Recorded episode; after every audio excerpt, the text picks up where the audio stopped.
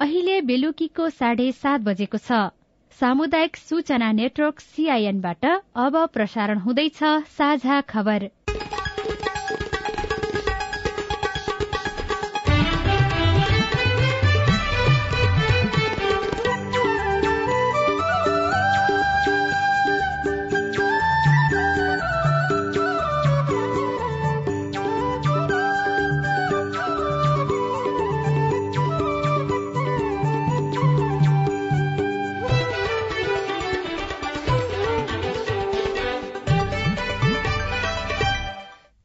सीआईएनको साझा खबरबाट सोभिता रिसालको नमस्कार। साझा खबर देशभरिका सामुदायिक रेडियो सीआईएन खबर डट कम र मोबाइल एप सीआईएनमा पनि सुन्न सकिन्छ।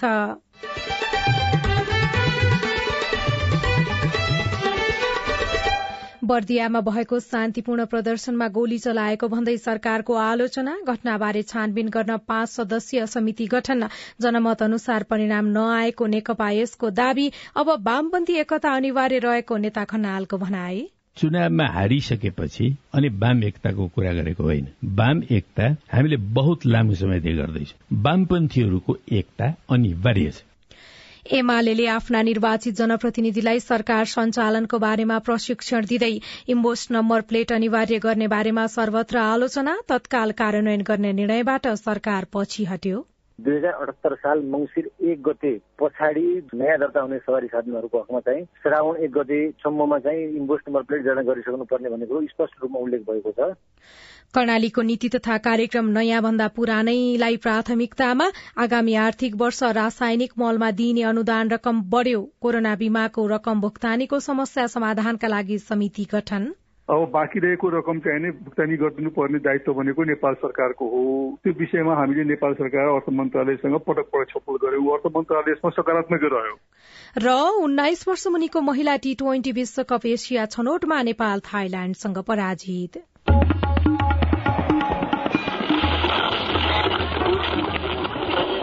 सयौं रेडियो हजारौं रेडियो कर्मी र करोड़ौं नेपालीको माझमा यो हो सामुदायिक सूचना नेटवर्क सीआईएन सरकारले सन् दुई हजार पैंतालिससम्म हरित गृह ग्यास अर्थात कार्बन उत्सर्जनलाई शून्यमा झार्ने लक्ष्य लिएको छ र त्यसका लागि प्रभावकारी रणनीति बनाउने घोषणा बजेट मार्फत नै गरेको छ। कार्बन उत्सर्जन कम गर्न सन् दुई हजार तीसभित्र पन्ध्र हजार मेगावाट विद्युत उत्पादन गर्ने र दुई सय किलोमिटर रेल मार्ग बनाउने पनि सरकारको योजना छ। तर आधारभूत विकास निर्माणकै काम गर्न नसकेको सरकारले जलवायु परिवर्तनको क्षेत्रलाई प्राथमिकतामा राख्ला भन्ने विश्वास गर्न मुस्किल छ। घोषित लक्ष्य पूरा गर्न सरकारले योजनाबद्ध तवरले बजेट निकासा गर्दै कार्यक्रम पनि सार्वजनिक गर्नुपर्छ। अब खबर सजना तिमल सरकारले तेजाब तथा अन्य घातक रासायनिक पदार्थको नियमनका सम्बन्धमा व्यवस्था गर्न बनेको विधेयकलाई संघीय संसदमा पेश गर्न स्वीकृति दिने निर्णय गरेको छ। हिजो बसेको मन्त्री परिषद बैठकको निर्णय सार्वजनिक गर्दै गृहमन्त्री बालकृष्ण खाण्डले यस्तो जानकारी दिनुभएको हो। यस्तै बैठकले सामाजिक सुरक्षा ऐन दुई हजार पचहत्तरलाई संशोधन गर्न बनेको विधेयकलाई संघीय संसद समक्ष पेश गर्न स्वीकृति दिने र हात हतियार खरखजना एघारौं संशोधन नियमावली स्वीकृत गर्ने निर्णय गरेको उहाँले जानकारी दिनुभयो। सामाजिक सुरक्षा ऐन दुई हजार पचहत्तरलाई संशोधन गर्ने बनेको विधेयकलाई संघीय संसद समक्ष पेश गर्न स्वीकृति दिने। तेजाब तथा अन्य घातक रासायनिक पदार्थको नियमनका सम्बन्धमा व्यवस्था गर्न बनेको विधेयकलाई संघीय संसद समक्ष पेश गर्न स्वीकृति दिने। हाल परीक्षणको रूपमा लागू गरिएको एक हप्तामा दुई दिन सार्वजनिक विदा दिने सम्बन्धी निर्णय दुई हजार उनासी असार एकदेखि लागू हुने गरी खारेज गर्ने। मन्त्री परिषद बैठकले लुम्बिनी सांस्कृतिक नगरपालिकालाई अस्पताल भवन निर्माणको लागि सरकारी जग्गा लीजमा उपलब्ध गराउन स्वीकृति दिने गरीबी निवारणको संचालक समितिको उपाध्यक्षको राजीनामा स्वीकृत गर्ने र रेलवे सम्बन्धमा व्यवस्था गर्न बनेको अध्यादेश प्रतिस्थापन गर्ने विधेयक संघीय संसदमा पेश गर्न स्वीकृति प्रदान गर्ने निर्णय गरेको छ। बैठकले अन्य विभिन्न तेइसवटा निर्णय पनि गरेको छ। बर्दियामा स्थानीय र प्रहरीबीच झड़प हुँदा एक युवतीको मृत्यु भएको घटना छानबिन गर्न सरकारले समिति गठन गरेको छ। मधुवन नगरपालिका दुईमा हिजो स्थानीय र प्रहरीबीच झड़प हुँदा नवीना थारूको मृत्यु भएको थियो। घटनाबारे छानबिन गर्न गृह मन्त्रालयले पाँच सदस्यीय समिति गठन गरेको गृहमन्त्री खाँडले जानकारी दिनुभयो। त्यहाँको प्रमुख जिल्ला अधिकारीले गोली चलाउने आदेश नदिएको उहाँको चाहिँ धारणा छ। नागरिकहरूको यस्तो अवरोधहरू भीड़हरूमा गोली चलाउने अहिले आदेश छँदै छैन। म यो प्रोस्टमबाट भन्न चाहन्छु नेपाल सरकारको गृह मन्त्रालयको निर्देशन। सधैँ बुझाइ गर्ने बरु सर्वपक्षीय या सर्वदलीय मिटिङहरू गरेर समस्यालाई सम्बोधन गर्ने कम भन्दा कम शक्ति प्रयोग गर्ने। गोली प्रहार गर्ने त आदेशै छैन तर त्यहाँ गोली चलेको छ। गृह मन्त्रालयले उक्त घटनाको छानबिन गर्न गृह मन्त्रालयका सहसचिव अरि घिम्रेको संयोजकत्वमा छानबिन समिति बनाएको छ। आज संसदमा यस बारेमा जानकारी दिँदै उहाँले समिति गठन भएको बताउनु भएको हो। बाघबाट सुरक्षा दिन माग गर्दै प्रदर्शनमा उत्रिएका नागरिकमाथि गोली चलाएको भन्दै राष्ट्रिय सभा बैठकमा पनि सरकार र प्रहरीको आलोचना भएको थियो। बैठकमा राष्ट्रिय सभा सदस्य भैरव सुन्दर श्रेष्ठले शान्तिपूर्ण रूपमा प्रदर्शनमा उत्रिएका नागरिकलाई गोली चलाउनु उचित नभएको भन्दै सरकारको आलोचना गर्नु भएको हो। समितिलाई काम शुरू गरेको मितिले सात दिनभित्र स्थलगत छानबिन गरी प्रतिवेदन पेश गर्न निर्देशन दिइएको छ। सबै सवारी साधनमा तत्काल इम्बोस्ट नम्बर प्लेट अनिवार्य गर्ने निर्णयबाट सरकार पछि हटेको छ। गत हप्ता सूचना जारी गर्दै यातायात व्यवस्था विभागले आउँदो साउन एक गतेदेखि सबै सवारी साधनमा इम्बोस्ट नम्बर प्लेट अनिवार्य गर्ने बताएको थियो। तर सर्वसाधारणले विरोध गरेपछि सरकार यो निर्णयबाट पछि हटेको हो। सीआईएनसँग कुरा गर्दै यातायात व्यवस्था विभागका सूचना अधिकारी ईश्वरी दत्त पनेरूले तत्कालका लागि सबै सवारी साधनलाई अनिवार्य नगरिएको बताउनुभयो। दुई हजार अठहत्तर साल मंगिर एक गते पछाडि नयाँ दर्ता हुने सवारी साधनहरूको हकमा चाहिँ श्रावण एक गतेसम्ममा चाहिँ इन्भोइस नम्बर प्लेट जडा गरिसक्नु पर्ने भन्ने कुरो स्पष्ट रूपमा उल्लेख भएको छ र अर्को भन्दाखेरि दुई हजार अठहत्तर साल फागुन एक गते पछाडि नामसारी हुने सवारी साधनको हकमा पनि श्रावण एक गते भित्रमा चाहिँ इन्भोइस प्लेट नम्बर दर्ता गरिसक्नु पर्ने र नवीकरणको हकमा चाहिँ दुई हजार उनासी साल ज्येष्ठ एक गते पछाडि हामी नवीकरण गर्न गएका छौँ भने त्यस्तो नवीकरण गर्नेहरूको हकमा पनि दुई हजार उनासी साल चार महिना एक गति भनेको श्रावण एक गति भित्रमा चाहिँ इन्भोइस नम्बर प्लेट जडान गरिसक्नु पर्ने भन्ने कुराहरू हाम्रो सूचनामा भनिएको कुरा हो। आजको प्रतिनिधि सभा बैठकमा बोल्दै नेपाली कांग्रेसका महामन्त्री गगन थापाले इम्बोस नम्बर प्लेट तत्कालको लागि राख्न सम्भव नहुने भन्दै यसमा जोड़ नगर्न आग्रह गर्नुभयो। काठमाडौँमा अहिले कार्यालयहरूमा जे खालको अवस्था छ यातायातको कार्यालयमा एकपटक मान्य मन्त्रीजीले मन्त्री नभइकन साधारण नागरिक भएर आफ्नो गाडी लिएर इम्बोस नम्बरको प्लेट बदल्नको लागि त्यो लाइनमा गएर एकपटक बसेर हेर्नुभयो भने नागरिकले कति शास्ति पाइरहेको छ भन्ने कुराको अनुभूति सरकारलाई हुन्छ। यति धेरै नागरिकलाई दुःख दिन मिल्दैन पाइँदैन यातायात कार्यालयले सक्दैन असार महिनाभित्र असम्भव छ। यस्तै नेकपा एमालेका नेता भीम रावलले पनि इम्बोस नम्बर प्लेट राख्ने विषयका कारण नेपालीहरूको रोजगारी गुम्ने भन्दै तत्काल यो व्यवस्था लागू नगर्न माग गर्नुभयो। अनि यो लोकतन्त्रमा आफू अनियमित काम गर्ने देशको अर्थतन्त्रलाई अप्ठ्यारोमा पार्ने त्यो गाडीमा नम्बर प्लेट लेख्दा नेपालीले कति रोजगारी पाउँथे? हिसाब किताब गरिरहेको छ नेपाल सरकारले। देशव्यापी रूपमा टिएसबाट जनता कति लाभान्वित हुन्थे? अब जुन अहिले झन्डै छत्तिस सय रुपियाँ भनौँ अधिकतम तिर्नुपर्ने छ प्रत्येक वर्ष त्यो त यतिकै झरेर यतिकै जाँदो रहेछ। सरकारले दुई हजार चौरात्तर सालदेखि नै सवारी साधनमा इम्बोस नम्बर प्लेट अनिवार्य गर्ने भनिए पनि त्यसो हुन सकेको छैन। नेकपा एमाले पार्टीबाट स्थानीय तहमा निर्वाचित जनप्रतिनिधिलाई सरकार सञ्चालनको बारेमा प्रशिक्षण गर्ने भएको छ। त्यसका लागि असार दुई गते बिहानसम्म काठमाण्डु आइसक्न महासचिव शंकर पोखरेलले प्रतिनिधिहरूलाई पत्राचार गर्नु भएको छ। एमालेको केन्द्रीय पार्टी स्कूल विभागको तर्फबाट दिइने प्रशिक्षणमा नगरपालिकाका प्रमुख र उपप्रमुख गाउँपालिकाका अध्यक्ष र उपाध्यक्ष सहभागी हुनेछन्। जनप्रतिनिधिलाई वर्तमान राजनैतिक परिस्थितिका साथै स्थानीय तहको अधिकार कार्यक्षेत्र जनप्रतिनिधि र पार्टी बीचको सम्बन्ध लगायतका विषयमा प्रशिक्षण दिने एमाले उल्लेख गरेको छ। सरकारले आगामी आर्थिक वर्ष रासायनिक मलमा दिइने अनुदानको लागि रकम बढ़ाएको छ। चालू आर्थिक वर्षमा रासायनिक मल अनुदानका लागि तेह्र अर्ब रूपियाँ विनियोजन गरेको सरकारले आगामी आर्थिक वर्षको लागि भने रकम बढ़ाएर पन्ध्र अर्ब रूपियाँ विनियोजन गरेको छ। वर्षेनी रासायनिक मलको अभाव खेपिरहेको नेपाली किसानलाई मलको सहज आपूर्ति बढ़ाउन अनुदान रकम बढ़ाइएको सरकारले जनाएको छ। यस्तै कृषि तथा पशुपन्छी विकास मन्त्रालयले अहिले भइरहेको मलको अभावलाई कम गर्न मल खरिद प्रक्रियालाई तीव्रता दिएको दावी गरेको छ। साल ट्रेडिङ कर्पोरेशन लिमिटेडले खरिद गर्ने मध्ये बीस हजार मेट्रिक टन डीएपी मल प्राप्त भइरहेको र बाइस हजार मेट्रिक टन युरिया जेठ अन्तिम हप्तादेखि प्राप्त हुन शुरू हुने पनि मन्त्रालयले बताएको छ। कृषि सामग्री कम्पनी लिमिटेडले खरिद गर्ने मध्ये तीस हजार मेट्रिक टन युरिया मल असारको दोस्रो हप्तादेखि प्राप्त हुन शुरू हुने पनि मन्त्रालयले जनाएको छ। कर्णाली प्रदेश सरकारले आगामी आर्थिक वर्ष दुई हजार उना अस्सी अस्सीका लागि नीति तथा कार्यक्रम प्रस्तुत गरेको छ। प्रदेश प्रमुख तिलक परियारले कर्णाली प्रदेश सभामा नीति तथा कार्यक्रम प्रस्तुत गर्नुभएको हो। नीति तथा कार्यक्रममा सरकारले अघिल्लो वर्षमा समावेश भएका कार्यक्रमलाई निरन्तरता दिएको जनाइएको छ। मुख्यमन्त्री जीविकोपार्जन कार्यक्रम बैंक खाता छोरीको सुरक्षा जीवनभरिको मुख्यमन्त्री दलित आय आर्जन प्रवर्धन कार्यक्रम कृषि प्राविधिक स्वरोजगार कार्यक्रम जड़ीबुटी विकास कार्यक्रम लगायतका कार्यक्रम कार्यक्रमलाई सरकारले निरन्तरता दिएको छ।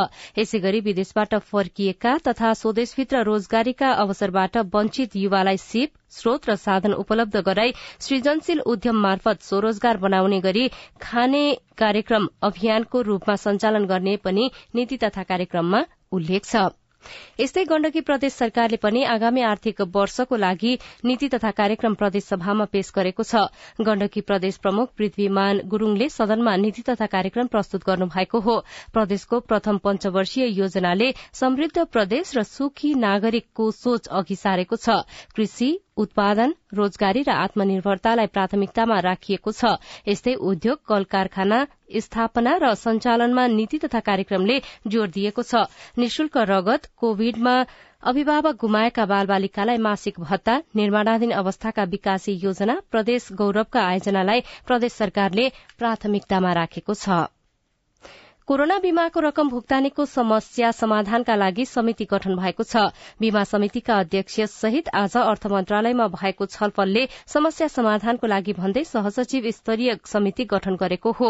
समितिले बीमा रकम भुक्तानी गर्न सरकारले बेहोर्नुपर्ने दायित्व र बीमा कम्पनीले बेहोर्नुपर्ने दायित्वको बारेमा निर्क्योल गर्ने र सोही अनुसार दायित्व वहन गर्ने बीमा समितिका अध्यक्ष सूर्य प्रसाद सिलवालले सीआईएनसँग बताउनुभयो। बिमा कम्पनी पुनर्बिमा कम्पनी र बिमा समितिले गएर चाहिँ करिब पाँच अर्ब रुपियाँ भुक्तानी गरिसक्यो। अब बाँकी रहेको रकम चाहिँ भुक्तानी गरिदिनु पर्ने दायित्व भनेको नेपाल सरकारको हो। त्यो विषयमा हामीले नेपाल सरकार अर्थ मन्त्रालयसँग पटक पटक छलफल गर्यौँ। अर्थ मन्त्रालय यसमा सकारात्मक रह्यो। आज भर्खरै पनि अर्थ मन्त्रालयभित्र केही सहसचिवज्यूहरूको त्यहाँ एउटा चाहिँ यही बिमाको सम्बन्धमा चाहिँ कसरी रकमको व्यवस्थापन गर्ने र कति रकमसम्म चाहिँ मन्त्रालयले दिने भन्ने खालको चाहिँ एउटा कमिटी बनाएको छ। त्यो कमिटीले आएदेखि काम पनि गरिरहेको छ। मलाई चाहिँ दुई चार दिनभित्रमा चाहिँ कति रकमसम्म सरकारले यसलाई दिन सक्छ? अनि कति रकम चाहिँ कम्पनीहरू र हामी सबैले मिलेर हालिदिनुपर्छ भन्ने विषयमा चाहिँ एउटा निष्कर्षमा पुगिन्छ जस्तो मलाई लाग्छ। कोरोना बीमा अन्तर्गत अझै एक लाख बीमाकर्ताको रकम भुक्तानी गर्न बाँकी रहेको छ जसका लागि करिब एघार अर्ब रूपियाँ आवश्यक पर्ने उहाँले बताउनुभयो। साझा खबरमा अब विदेशको खबर। साउदी सरकारले हजको लागि विद्युतीय दर्ता गर्ने व्यवस्था मिलाएको छ। साउदी अरबको सरकारले हजको लागि विद्युतीय दर्ता गर्न सक्ने जनाएको हो। यो वर्ष पैंसठी वर्षभन्दा कम उमेर समूहका यात्रुलाई मात्रै हजमा सहभागी हुन दिने तथा कोरोना विरूद्धको खोप अनिवार्य लगाएको हुनुपर्ने पनि साउदी सरकारले जनाएको छ। आगामी जुलाई महिनामा हज यात्रा हुनेछ। र एउटा खेल खबरमा आईसीसी उन्नाइस वर्ष मुनिको महिला टी ट्वेन्टी विश्वकप एसिया छनौटमा नेपाल थाइल्याण्डसँग पराजित भएको छ। मलेसियाको यूकेएम ओभलमा आज नेपाल थाइल्याण्डसँग उनाचास रनले पराजित भएको हो। यो हारसँगै नेपालको विश्वकप छनौट हुने सम्भावना सकिएको छ।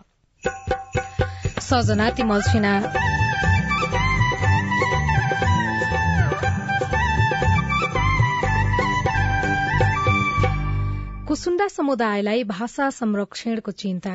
पढाइ लेखाइ पनि छैन। अब बन्नु बन्नु बस्ने बन्नु अब स्कुल छैन त्यही पनि हाम्रो त्यो एकीकृत बस्ती नै भयो भने चाहिँ हाम्रो भाषा पनि बच्ने थियो। स्थानीय सरकारबाट सहयोगको अपेक्षा रिपोर्ट स्थानीय तह चुनावको समीक्षा र नेकपा यसको अवस्था एकजना नेतासँगको विशेष कुराकानी बाँकी नै छ। सीआईएनको साझा खबर सुन्दै गर्नुहोला। उठाउनु पर्ने आवाजहरू सदनमा उठाउनु भएको छ। तपाईँलाई धन्यवाद दिनुपर्ने हुन्छ। कानून निर्माणमा नागरिक सहभागिता सिद्धान्त र अभ्यास। पारित गरियोस् भन्ने प्रस्ताव दुई तिहाई बहुमत भन्दा बढी मतबाट पारित भएको घोषणा गर्दछु।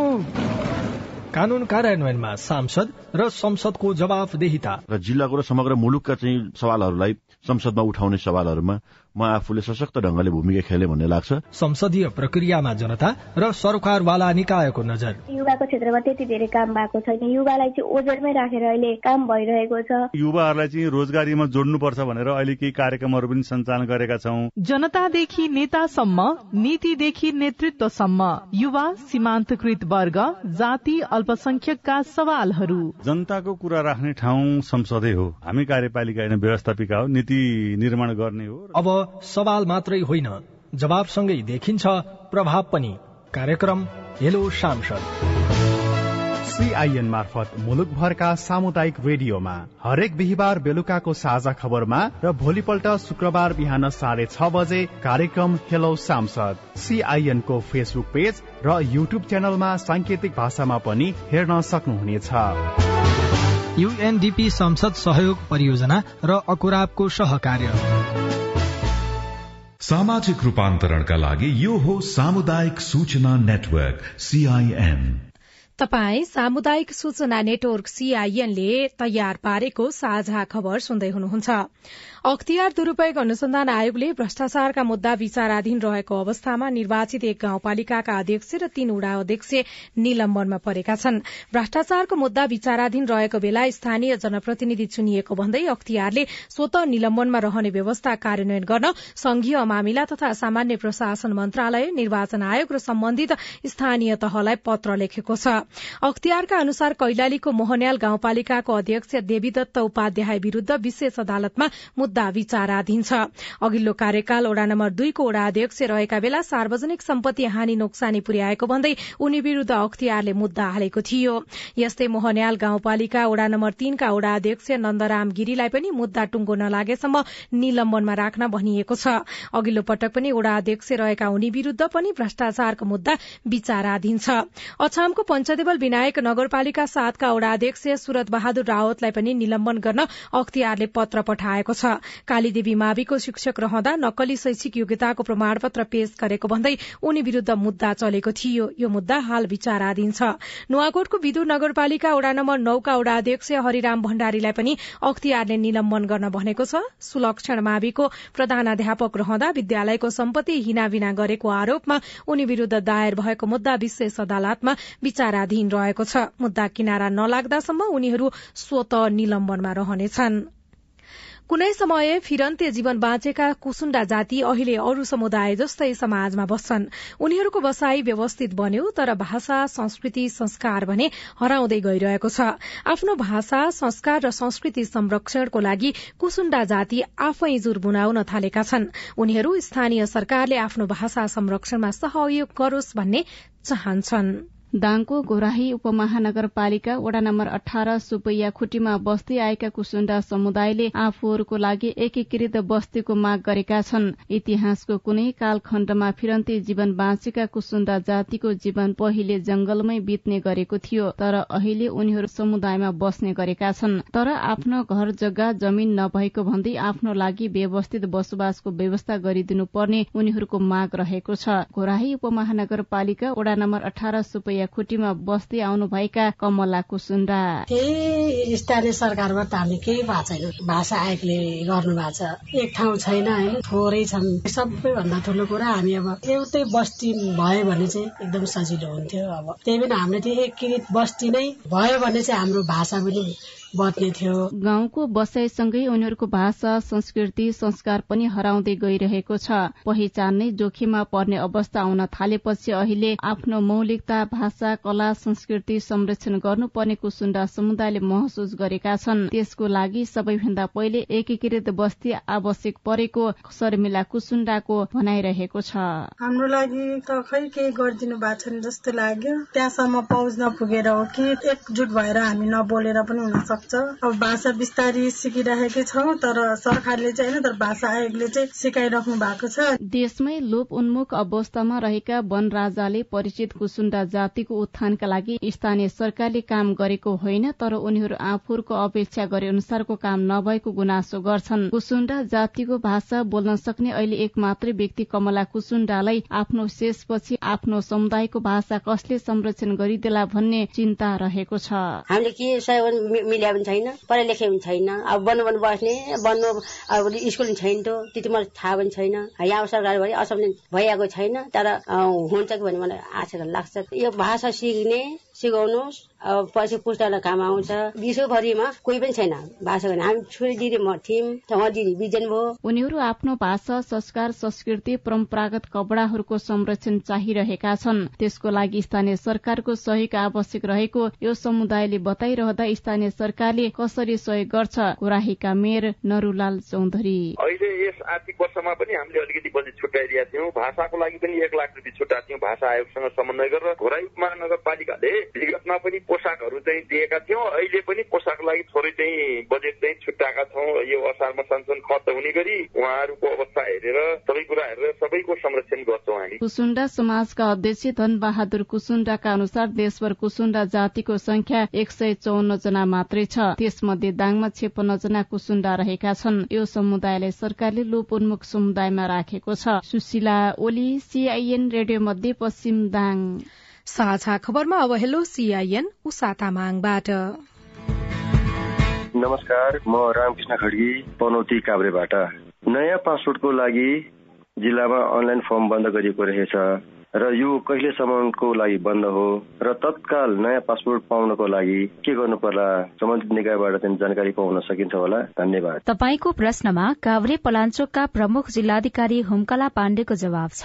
पासपोर्ट हामीले प्रत्येक हप्ता सोमबार खुलाउँछौँ सोमबार बिहान दस बजे पासपोर्टको अनलाइन फर्म खुल्छ। त्यो बेलामा चाहिँ हामीले छ दिनको लागि खुलाउने हुनाले प्रत्येक हप्ता खुलाउँछौँ। र अबदेखि अब आगामी हप्तादेखि हामी चाहिँ मंगलबार र बुधबार समेत खुलाउने तरिकाले गइरहेका छौँ। अनलाइन फर्म भर्नुपर्ने हुन्छ। अनलाइन फर्म भरेर उहाँले सब्मिट गरेपछि पासपोर्ट बनाउन आउँदा सजिलै पासपोर्ट बन्छ। हजुर नमस्कार। बैतडी जिल्ला मेलो नगरपालिका वडा नम्बर छबाट मन भट्ट बोलिरहेको छु। मेरो जिज्ञासा के छ भने मेरो नागरिकता हराएको दस महिना भइसक्यो। सर मलाई यो राष्ट्रिय परिचय बनाउनलाई के गर्नुपर्छ जानकारी गराइदिनु होला सर? जवाफ दिँदै हुनुहुन्छ। जिल्ला प्रशासन कार्यालय बैतडीका सूचना अधिकारी खगेन्द्र भारती।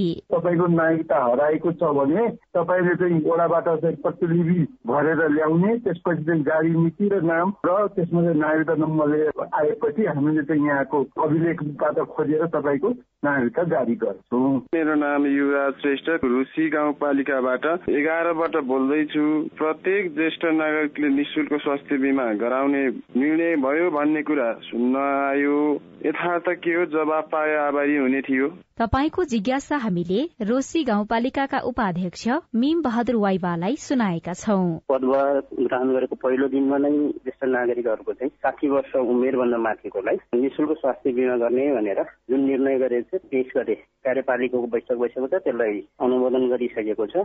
अर्को आउँदो आर्थिक वर्षदेखि असारदेखि हामी त्यसलाई प्रोसेसमा अगाडि बढाउने तयारीमा छौँ। र त्यसको लागि हामी एउटा रोसीको चाहिँ कार्यविधि कसरी निर्माण गर्ने भनेर त्यसको प्रक्रियामा अगाडि त्यो चरणमै हामी अगाडि छौँ। तपाई जुनसुकै बेला हाम्रो टेलिफोन नम्बर शून्य एक बान्न साठी छ चार छमा फोन गरेर आफ्नो विचार प्रश्न गुनासो तथा प्रतिक्रिया रेकर्ड गर्न सक्नुहुनेछ। तपाई सामुदायिक सूचना नेटवर्क सीआईएनले काठमाण्डुमा तयार पारेको साझा खबर सुन्दै हुनुहुन्छ। स्थानीय चुनावले दिएको आकार नेकपा यसको वास्तविक आकार हो। वास्तवमा हाम्रो जुन साइज छ अहिले त्यो साइज हुनुपर्ने साइज भन्दा कैयौं कैयौं कैयौं गुणा सानो देखा परेको छ। पार्टीका सम्मानित नेता एवं पूर्व प्रधानमन्त्री झलनाथ खनालसँगको कुराकानी बाँकी नै छ। सीआईएनको साझा खबर सुन्दै गर्नुहोला। अपनाउ है सुरक्षा बनी होसियारी विपद प्रकोपको गर्दै पूर्व तयारी। बाढी पहिरो भूकम्प र आँधी बिहारी। गर्छ विनाश गाउँ सहर केही नहेरी। बनौ सजग चेतनशील अपनाई होसियारी प्रकोपबाट बच्न सुरु बाढी पहिरो डुबान आदिले निम्त्याउने विपदको पूर्व तयारीमा स्थानीय सरकार र आम समुदाय जुट्नु पर्दछ आफ्नो समुदायमा आउन सक्ने सबै प्रकारका विपदबाट मानवीय र भौतिक क्षति हुन नदिनका लागि स्थानीय तहसँग मिलेर सबै समुदाय तयारीमा बस्नु पर्दछ युरोपियन युनियन र बेलायत सरकारको सहकारीमा भिएसओ र अकुराब। सामाजिक रूपान्तरणका लागि यो हो सामुदायिक सूचना नेटवर्क सीआईएन तपाई सामुदायिक सूचना नेटवर्क सीआईएनले काठमाण्डुमा तयार पारेको साझा खबर सुन्दै हुनुहुन्छ। एमालेबाट छुट्टिएर नेकपा एकीकृत समाजवादी पार्टी बनेको झण्डै दश महिना हुँदैछ। यो बीचमा नेकपा यसले सत्ताको स्वाद मात्रै चाखेन। स्थानीय चुनावको अनुभव गर्यो तर आफूलाई प्रमुख दलको रूपमा उभ्याउन सकेन। दुईजना पूर्व प्रधानमन्त्रीको नेतृत्वमा रहेको नेकपा यस किन कमजोर देखियो? स्थानीय चुनावमा गठबन्धनबाटै घात भएको हो। अब वाम एकताको सम्भावना कति? पूर्व प्रधानमन्त्री समेत रहनुभएका नेकपा यसका सम्मानित नेता झलनाथ खनालसँग साथी राजन रुचालले कुराकानी गर्नुभएको हामी वास्तवमा चाहिँ जुन पोजिसनमा हामी थियौं र अहिले पनि छौं जुन जनशक्तिलाई जुन जनमतलाई हामी प्रतिनिधित्व गरिरहेका छौं यो निर्वाचनको नतिजामा बिल्कुलै त्यो कुरो प्रकट भएको छैन। र हामी त्यस सन्दर्भमा भन्ने हो भने अत्यन्त अझै भन्नुहुन्छ भने चरम हामी असन्तुष्ट छौं। तपाईँहरूले नयाँ पार्टी बनाउनु भयो नयाँ चुनाव चिन्ह पनि र मान्छेहरूको अपेक्षा चाहिँ तपाईँहरू दुई दुईजना पूर्व प्रधानमन्त्रीहरू जोडिएको पार्टी भएको कारणले त्यो नतिजा आउँदाखेरि नयाँपन केही न केही देखिन्छ भन्ने थियो। कहाँनिर चाहिँ चुक्नु भयो जस्तो लाग्छ तपाईँहरू? तपाईँको यो प्रश्न महत्वपूर्ण छ तर यसको जवाफ दिने ठाउँमा अझै म पुगिसकेको छैन। हामीले आफूलाई यो निर्वाचनको अभियानमा जसरी प्रस्तुत गर्नुपर्ने थियो जस्तो दृष्टिकोणका साथमा जस्तो नीतिको साथमा जस्तो कार्ययोजनाका साथमा जस्तो अडानका साथमा प्रस्तुत गर्ने पर्ने थियो। ती कुराहरू गर्न नसक्दा र यो पाँच दलीय गठबन्धनमाथि भरोसा गरेर त्यसैप्रति बढ़ी मात्रामा मुखापेक्षी भएर अगाडि बढ्दाखेरि वास्तवमा हाम्रो जुन साइज छ अहिले त्यो साइज हुनुपर्ने साइज भन्दा कैयौं कैयौं कैयौं गुणा सानो देखा परेको छ। जुन पार्टी तपाईँहरूको पहिला थियो तपाईँहरूले बनाउनु भयो नेकपा एमाले त्यो पार्टीका नेताहरू जो तपाईँहरूका कटु आलोचक छन् उनीहरूलाई भन्न पनि सजिलो भएको छ। देखियो नि चुनावमा भनेर। तपाईँहरू आरोप लगाइरहनु भएको छ पाँच दलीय गठबन्धन त बनायौं तर धोका दिने काम त्यो भित्रबाट पनि भयो। धोका वास्तवमा बढ़ी चाहिँ कसले दिया रहेछ? हाम्रो पार्टी नेकपा एकीकृत समाजवादीले कसैलाई धोका दिएन। पोखरामा? कहीँ पनि धोका दिएको छैन। उपमेयर कांग्रेसले हार्यो? पोखराको उपमेयरमा पनि हाम्रो पार्टीले दिनुपर्ने सम्पूर्ण मत हामीले दिएका छौं। अब निर्वाचन आयोगको गलत क्रियाकलापको कारणले जुन ढंगले उसले निर्वाचन हुनुभन्दा दुई दिन अगाडि मतपत्र बदल्ने काम गर्यो संसारको कुनै इतिहासमा यस्तो कुरा छैन र यसको जिम्मेवारी अहिलेसम्म त्यसले लिएको पनि छैन र वास्तवमा उसले जिम्मेवारी लिनुपर्ने हो। त्यो कारणले देशव्यापी रूपमा लाखौं जनताको मत बदर भएको छ। जसले त्यसको निर्वाचनको व्यवस्थापन गर्यो त्यो व्यवस्थापन गर्नेले गरेको त्रुटिको शिकार जनता पनि भए उम्मेद्वार पनि भए। स्थानीय चुनाव त आयो सकियो तपाईँहरूले आफ्नो नाडी छाम्न पाउनुभयो। कति दम रहेछ भन्ने कुरा पनि देखियो। प्रदेशको र संघीय चुनाव पनि चाँडै गर्ने भनेर तपाईँहरू नै भन्दै हुनुहुन्छ। त्यसको तयारीका लागि चाहिँ यही पाँच दलीय गठबन्धन पर्याप्त छ? तपाईँहरूको पार्टी मात्रै पर्याप्त छ? हामी अहिले अब यो निर्वाचनदेखि निर्वाचनको बाटोबाट मात्रै हिँड्न खोजिरहेका छैनौं। हामीले बैसठी त्रिसठीमा यो देशमा जनवादी क्रान्ति सम्पन्न गर्यौं।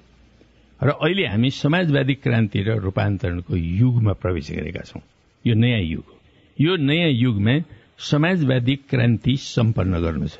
त्यो समाजवादी क्रान्ति सम्पन्न गर्ने सिलसिलामा यस्ता स्थानीय चुनाव यस्ता राष्ट्रिय चुनाव पटक पटक अनेकन पटक आउनेछन्।